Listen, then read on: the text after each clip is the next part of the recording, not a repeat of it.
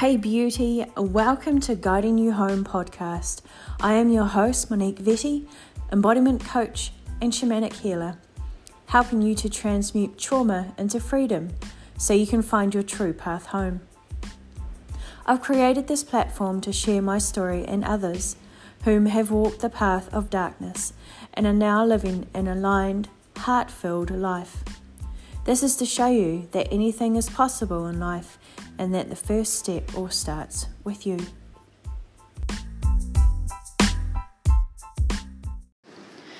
Hey beauty, how you going today? Hope you're taking care of yourself and bringing in a bit of joy as well. So, um, I was wondering what to do for my first podcast, and I've been pondering on this for quite a bit now. And I was just like, okay, I literally just need to just start talking, and then it will just flow out of me. And what I really want to share with you today is my story of how I managed to heal myself naturally from um, complex PTSD. Sometimes I say that it's PTSD, and sometimes I say it's complex because it, it was actually a combination of the both. Um, and that's why I say I jump between the two two labels. So it all started in. It actually started earlier than what I was willing to recognize it as. And even to the point where, um, when I came out of it, of the traumatic experience, I didn't realize that I had PTSD. So basically, the long short of it is that I got married, and the man that I was with was very manipulative, very, very emotionally abusive, um, and very controlling, in in a way that I didn't see it as that. Um, yeah, so you know, lot, lots of things happened, but only gradually. It wasn't all at once. And if it did happen all at once, then I wouldn't have gone down that road. I would have been like, nah, I'm out. See you later. Not doing this. But because it happened slowly over time, and I'm talking about years, by the time it got to the end of this marriage, uh, I was basically broken. Absolutely broken down to nothing. When you're with like someone that has narcissistic tendencies and bipolar on top of that, you find it very hard to understand where you sit with them and what safety means to you because it, it just doesn't happen you're constantly walking on eggshells. I was like just constantly holding my breath all the time. And because I saw marriage as an absolute honour and wanted to keep treating it like that, so I stayed longer than I should have. Um, however, there came a tipping point when I was literally booted out of it uh, from spirit. And what I mean by that is that um, once we hit the seven year mark, which was about five years married, seven years together, things were changing dramatically. And there were like other women were like, I could feel the energy of other women coming in, and it was just like, he was acting really strange and weird at times, and I just knew something was up, but I couldn't understand what it was. And to begin with, it was just the lies. It was just so many lies, one one thing on, on top of another, and it was just like, oh god. Like, and in the end, um, I just nodded my head and wouldn't say anything because it was just like, whatever you say, man. It didn't matter if I was trying to make him tell me the truth, even though I could feel it in my being that he was lying. Um, he would still lie.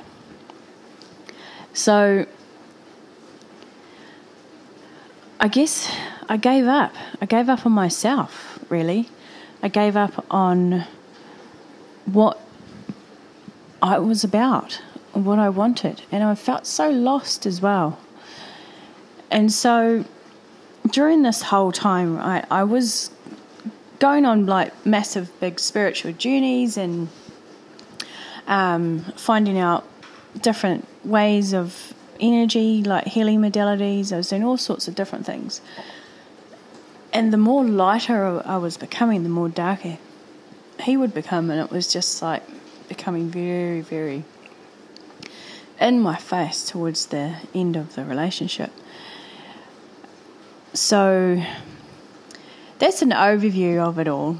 Um, yeah, he like he was abusive, like on all levels, and it was just crazy, stupid stuff, like getting angry over dishes that weren't cleaned. Like, come on, dude, people eat.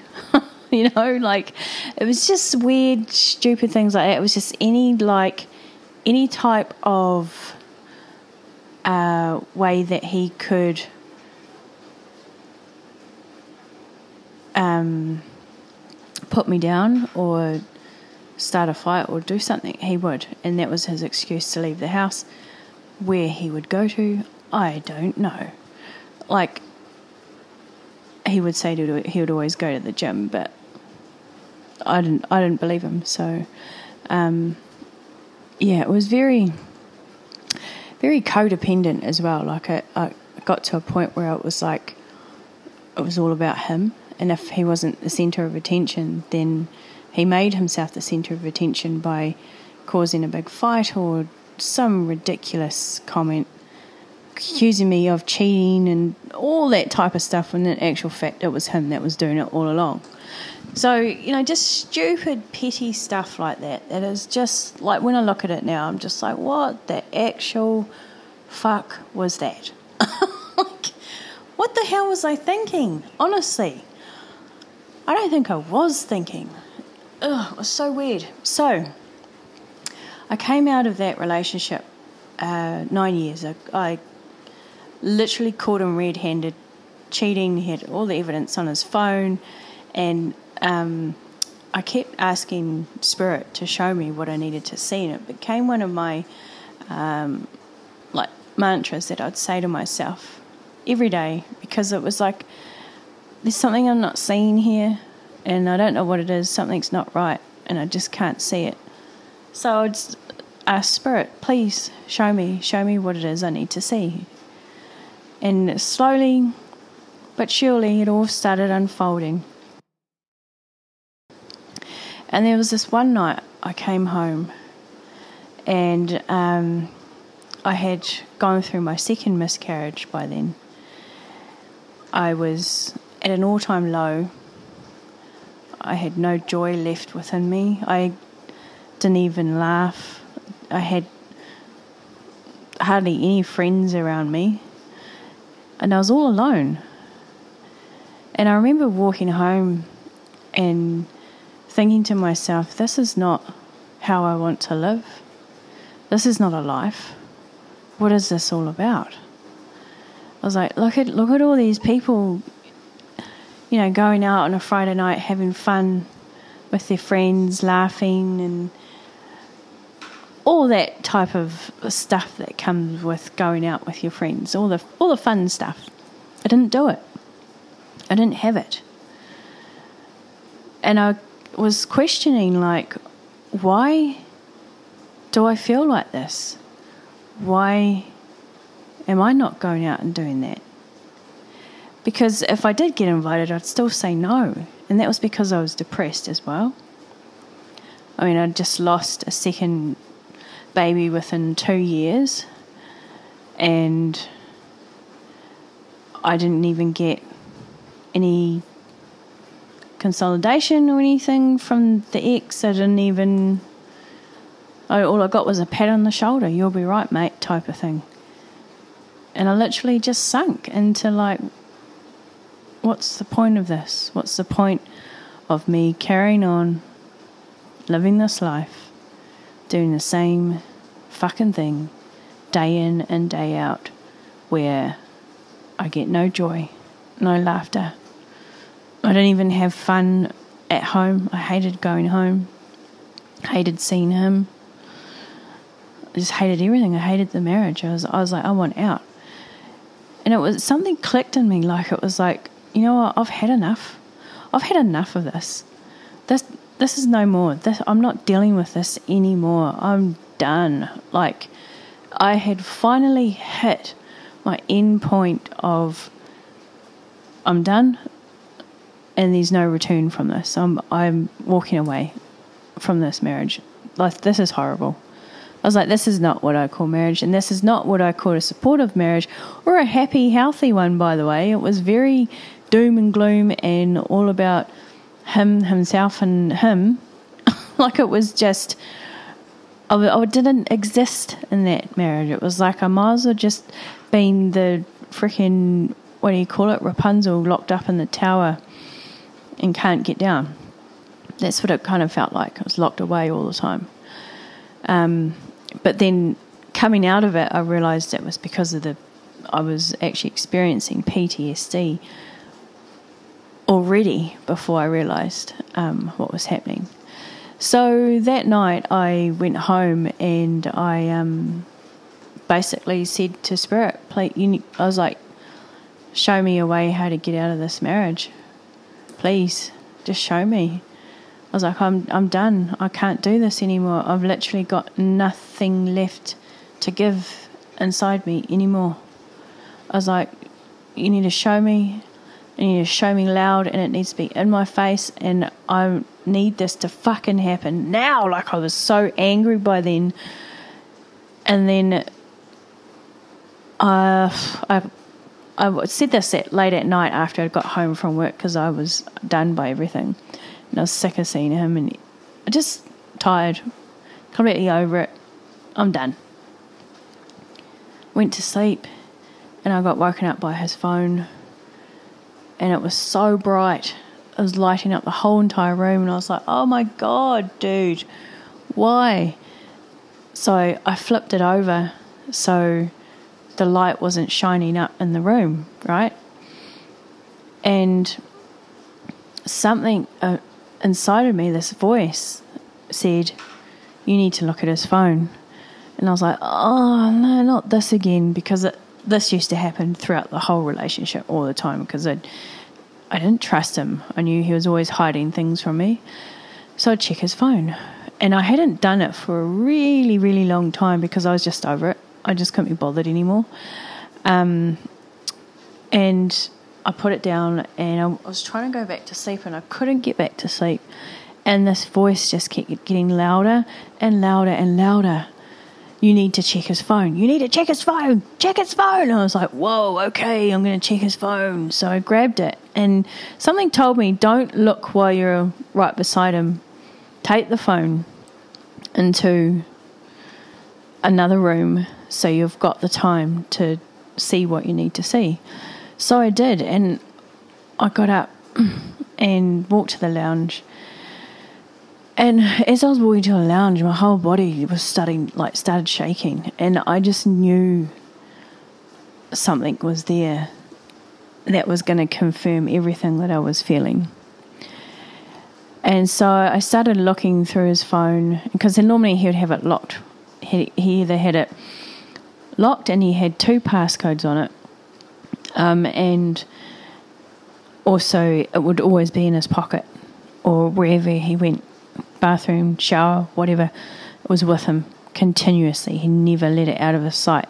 And that to me was like, that is suspicious behavior. That's weird. So that's why I knew I had to listen to this message that was coming through. So I did, and I couldn't really find a lot of things, and I was like, eh, what's going on here? And then I was like, oh, yeah, what? that's right. I see him on um, this social media platform a lot. So I'll go have a look on there. Actually, I'm going to check his messages. So I checked the messages, and boom, there it was. Every single thing that I needed to see, every single message, word, everything was there. And I was just like, oh my God. Oh my God. And I didn't cry. I was not crying, which is really weird. I stopped and I just went, oh, oh wow, what a relief. I can finally leave.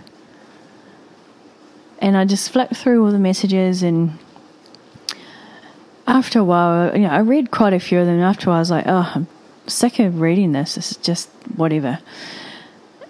And I just thought, actually, I want to just know how long this has been going on for. And it had been going on for seven to eight months, or maybe longer than I'd even known. Knew something was going on, like I had a hunch, but I didn't have the evidence. And right now, I had the evidence in my hand. And it was like, wow. So I was like, right, that's it. He's out. And just as I went to go stand up, it felt like someone pushed down on my shoulders and was like, no, stop, you need to look at another place. I was like, oh, okay. So I went and had a look at another social media platform and the messages. And there were messages and then pictures and then videos. I saw a video of him having sex with the ch- chick that he was having the affair with. And I was like, oh my god. I didn't watch it all because I was just like, I don't even need to see this. This is just exactly what I needed. The actual hardcore evidence that showed what he'd been up to. And yeah, I went and woke him up straight away because it was like midnight or something. And I said to him, There's something you need to tell me. And he's like, No, like, he was just like, Oh, what the fuck? What, what are you doing this crazy shit for? Again, you're such a crazy, psychotic bitch, rah, rah, rah. Like, you know, blaming me for the fact that I caught him. And I had the phone behind my back the whole time. I was um, hiding it. And he was lying. He was lying. I was like, stop lying, stop lying. He would not stop lying. He's like, he's like, you're crazy. You're making up this bullshit again. You're doing it again to me. Because I, there was two other times when I did this to him. I knew he was with other women, but he just wouldn't confirm it. He wouldn't say yes. I did do that to you. And then, um, I showed him the phone and when I showed him the phone, his whole everything about him, his whole denial, no, no, no, no, no, I'd never do that, went, oh. And that's when I was like, yeah, oh, alright, you've been caught, motherfucker, and you're out. That's it, doors are closed. Never again. And from that day forward, I've never looked back. I'm not saying that I had an easy time with the whole process of it all. Like it was very, very emotional, very, very traumatic. Uh, up and down, up and down, bullshit stuff of him trying to get get me back. Eight months of this, right? Of him contacting me just about daily after we'd split. Eight freaking months. And he just wouldn't let it go. And it was like, oh my God, dude, it's just enough already. When I knew that he was already with this other chick, like he basically moved out and was with her. And I didn't care about that because I was grateful that she had finally come along and taken him away from me because it was like, oh my God, now I don't need to deal with this any longer. I'm free to do what I need to do. And when I like the the moment that I came out of it, I literally felt like I had been let out of a cage. It was the most freeing moment I've ever felt ever. And you know what I I could breathe again. I was like, "Oh my god, I can breathe. I can breathe." And because I had all this freedom now, I didn't know what to do with myself. I was just like, oh my God, what do I do now? I had absolutely no idea what to do. I didn't know where to go. I had no idea what I was doing. I was just like, what? Like, wow. What do I do with myself? I don't have this con- constant controlling around me anymore, which was amazing. And um, so, luckily, before I, th- it was about seven or eight months before all this happened, I decided to go to the gym. Uh, and that was just purely for myself because I didn't know what else to give myself at the time because I was feeling so low about everything. I was so so much sadness and grief. I didn't I didn't grieve properly for the children that I had um, miscarried. I didn't. Uh, yeah, I didn't do that any of that at all. I literally just swallowed it and carried on. And that's not that's not the way to deal with things at all. So um. Yeah, thankfully I was already eating well and exercising. So I basically dived into that even deeper than what I had been before. And this this made me see the potential in myself of what I could do and what I could become. So I decided um, I'll give myself a um, big goal to work towards, and that was enter a bodybuilding comp. And the reason why I did it was because I knew it pushed my comfort zones and it, it scared the shit out of me, basically. But it also gave me something to focus on. See, when you're in a point of dealing with so much depression, anxiety, sadness, grief, anger, and you're not quite sure what's going on within you, but you know something's not right because you're just really unhappy. I highly, highly, highly recommend that you focus on one thing that is going to allow you to really flourish within yourself. And it doesn't matter what it is, as long as it gives you that fire within you just to keep going and going. And this is, this to me was exercise. And so, uh, yeah, I just dived into that hugely and just was always at the gym.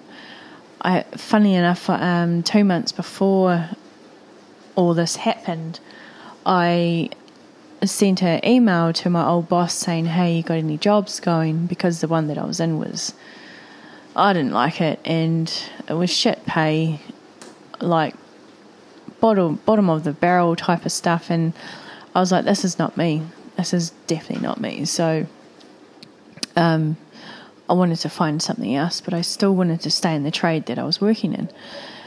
Uh, so, funnily enough, my friend um, contacted me. It was probably about maybe a month or so after everything had happened and said, What are you doing? And I was like, Oh, not a lot. She's like, You want a job? Can start tomorrow. And I thought, what? Oh my God, yes. And that's how I entered into a full time job, like pretty quick. And really good wage. And also, um, after being there for three months, I was made a supervisor as well. And it was amazing, like seeing this all unfold while I was navigating through everything that I was going through. I knew there was other things that I needed to do to change the way I was feeling. Um, I had I had gone to the doctor uh, to ask, you know, what's wrong with me. Um, that was only six months after um, when I, well, I got my hair cut, and the hairdresser told me I was losing too much hair. and told me you need to go see the doctor. And I was like, well, what's going on? I was still very confused. Um, eight months, I locked myself away in my house. Basically, all I would do would just get up, go to work, go to the gym, go home. It was my pattern for eight months solidly. I couldn't socialize, I couldn't talk to other men, I didn't trust anyone. The only people that I was willing to be, you know, open and receptive to and talk to in regards to men was at, at work because I knew it was safe there. But any side, any time like outside of work, no, didn't feel safe at all. So that's why I basically just kept to myself and just did my own thing. Over time, it was like, okay, I, have got to, I've got to come out of my shell a bit more and, and, you know, find find what works for me, what um, what doesn't. Thankfully enough, before all this stuff had happened, I um, had been introduced to an amazing, my amazing friend, uh, who does the most amazing kirtan, who's actually been down a similar path of you know walking his darkness to where he is now, um, and I was grateful, yeah, very grateful actually that I had been shown this before all of this stuff started falling out around me, and he started um, uh, posting online, you know, and telling people, yeah, I'm holding kirtan again, you can come, blah, blah, blah.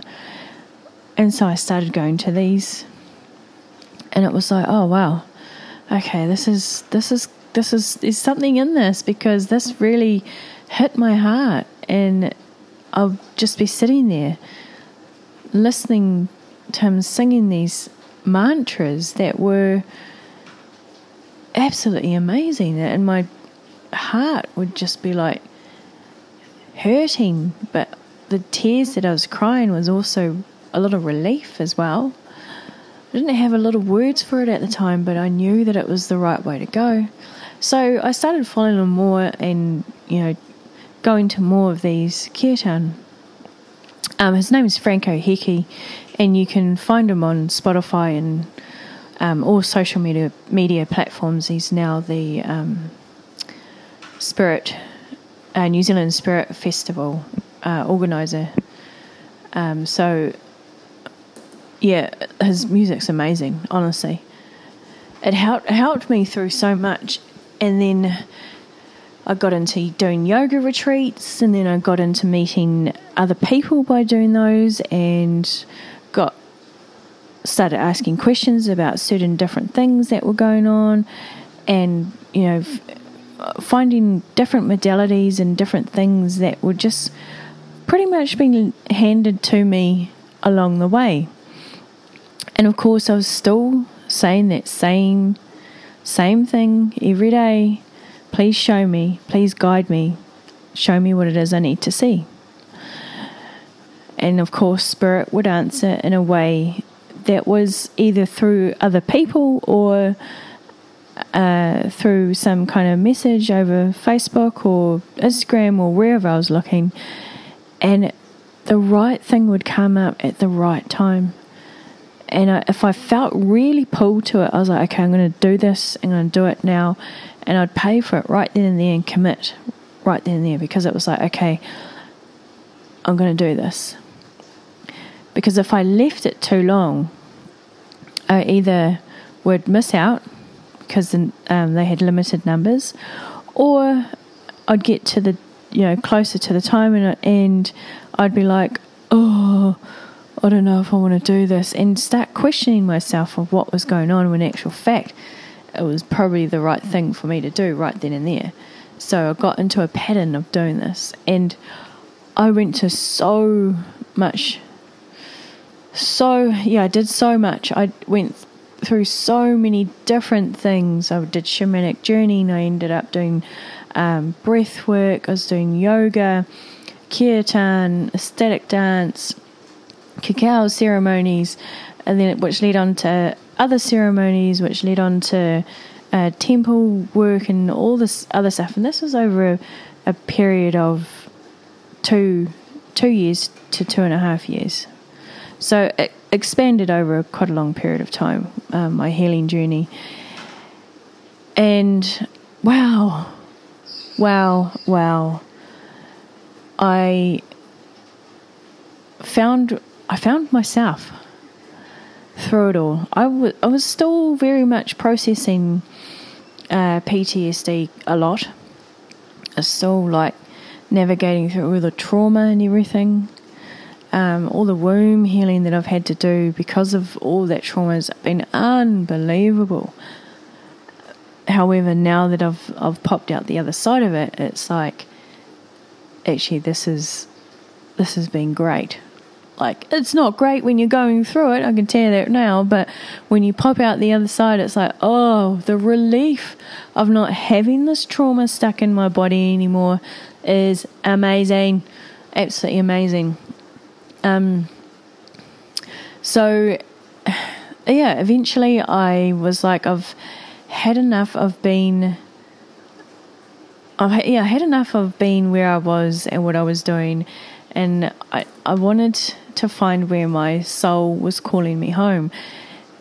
I couldn't find it anywhere where I was. It was definitely not in Auckland.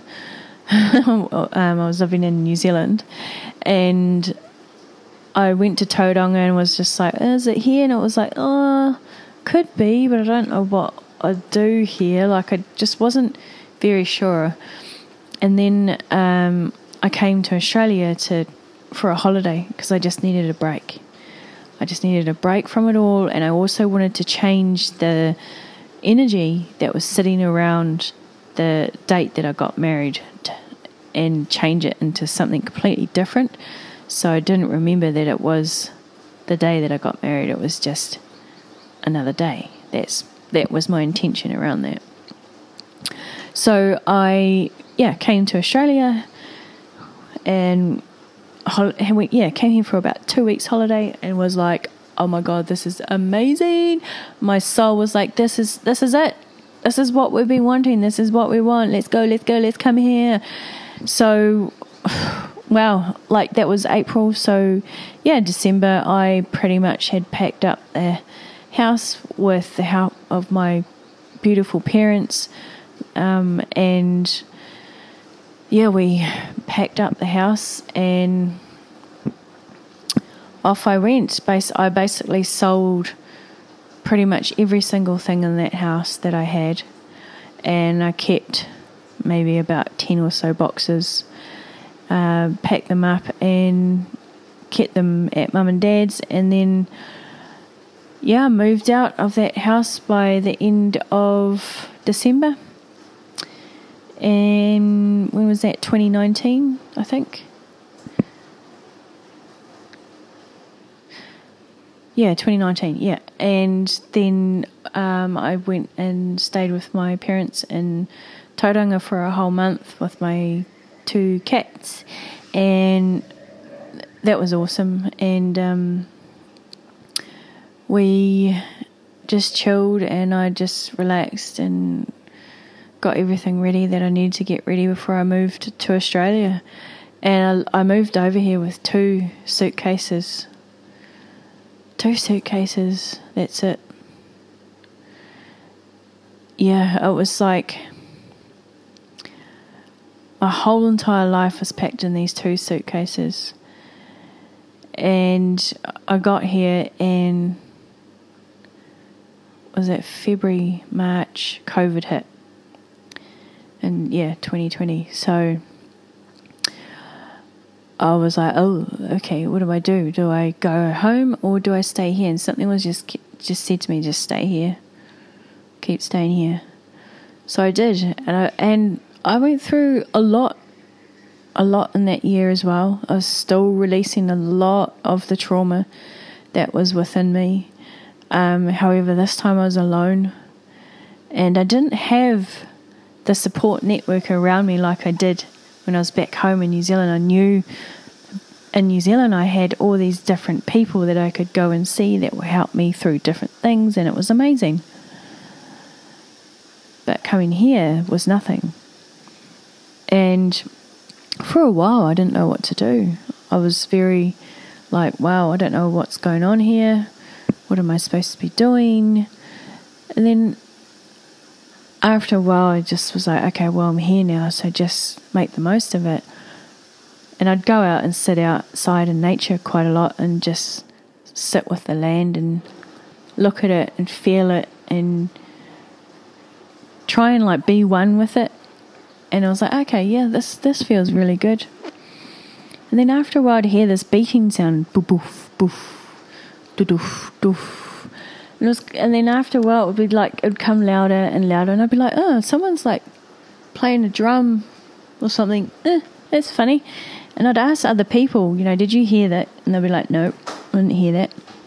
I like, oh, okay. So I thought, wow, what, what's this about?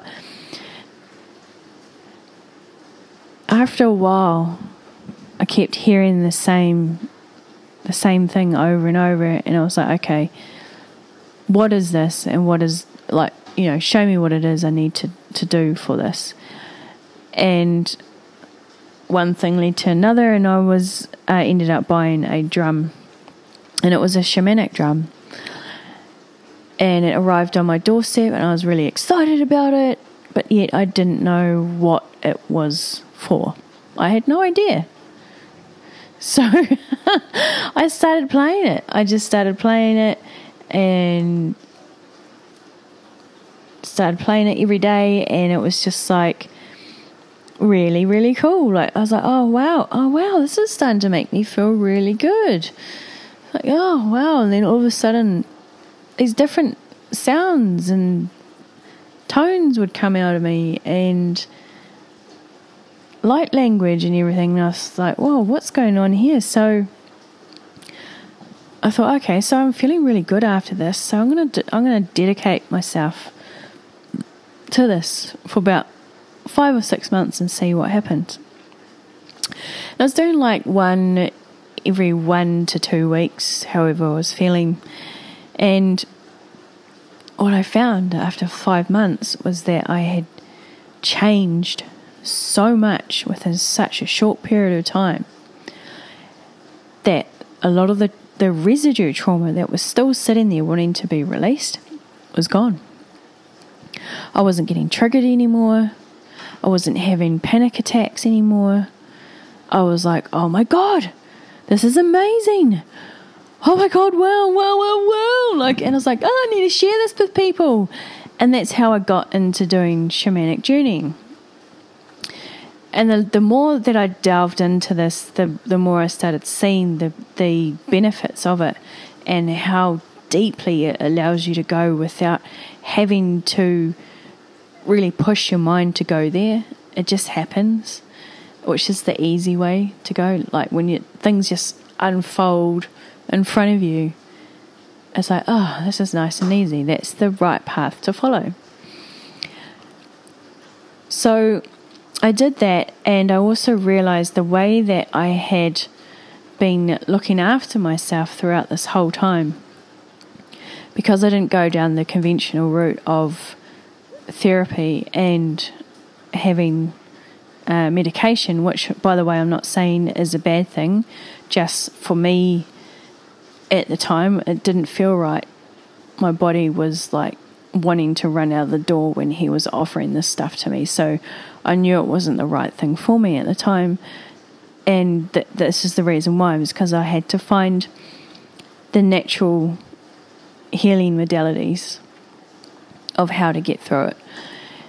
And this is why this is what I teach now is like all these different things that you can do that allows you to get to a place where you feel safe within your body, you're connected to your heart again, and you know that by going to the depth of each trauma that you will just keep removing it layer by layer by layer by layer and eventually there'll be nothing more to release and when you get to that space it feels like the most expansive freedom you'll ever feel.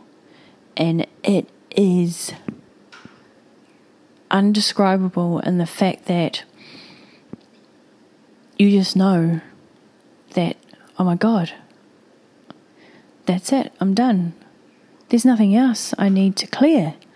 This is amazing. And then from there, that's when you start to see joy coming in a lot more. That's when you start, you know, seeing laughter a lot more within yourself. You, everything around you becomes more vibrant. Everything about life is just exciting.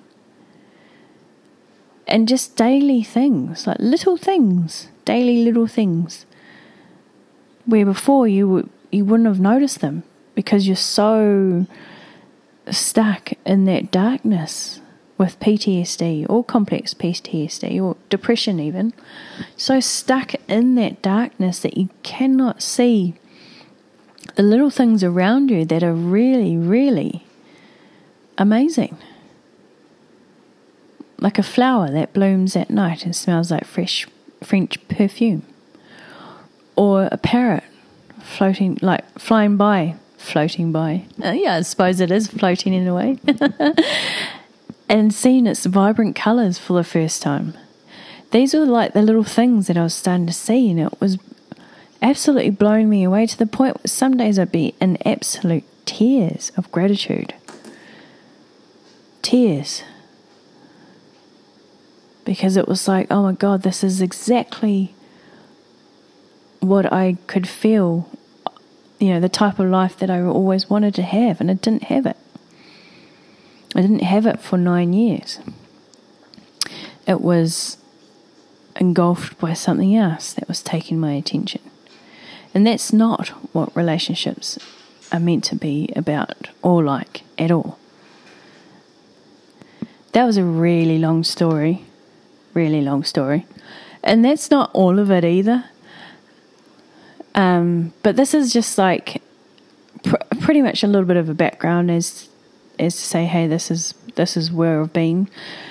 Um, yeah, and it, it's it's amazing life now is amazing. Honestly, I never saw myself where I am now. And I could say that I've, if someone had come up to me and said, hey, nine years after marrying this guy, you're going to leave him, then you're going to find your stuff, and then you're going to be, uh, become a shamanic healer and an embodiment coach whom helps people to transmute trauma into freedom. I would have just cracked up laughing and been like, whatever. But this, this is the thing you don't know. You don't know how your life is going to unfold. However, you, you do know one thing, and that's yourself and how you feel, and whether you accept or tolerate the way that you're being spoken to, the way that you're allowing people to do things to you. Once you say no, no more, I'm not accepting this anymore, that's where the change happens. You have to make that decision within yourself. No one else can do it for you. Once you've made that decision, that's when everything else will unfold for you.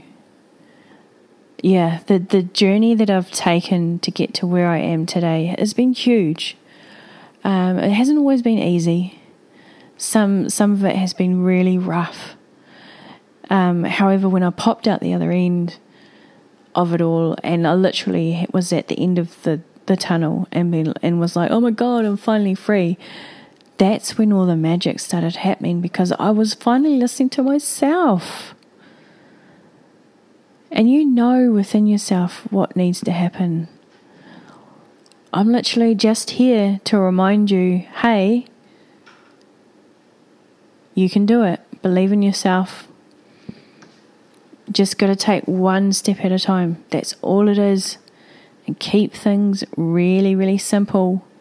Really simple. Take care and listen to your heart of what you truly want and uh, look after yourself in the process So until next time, I'll see you then. Take care. Bye bye.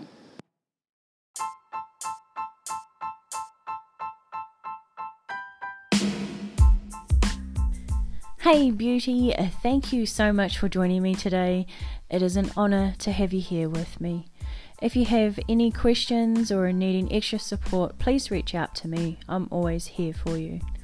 I'd love to know if anything resonated with you or if there is anything you want to share with me, then please send me a message on Instagram at Monique Vette Alchemist.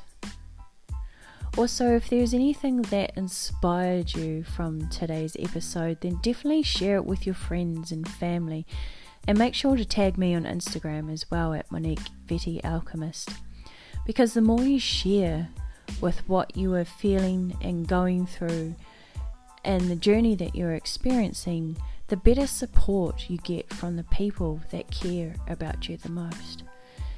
And this is why this is my intention behind all of this podcast is to inspire you to always walk the path of your dreams. Remember to subscribe so we can hang out with each other. Only at your convenience, though. uh, I'm sending lots of love and support to you. And remember, anything is possible. I love you. Take care. Bye bye.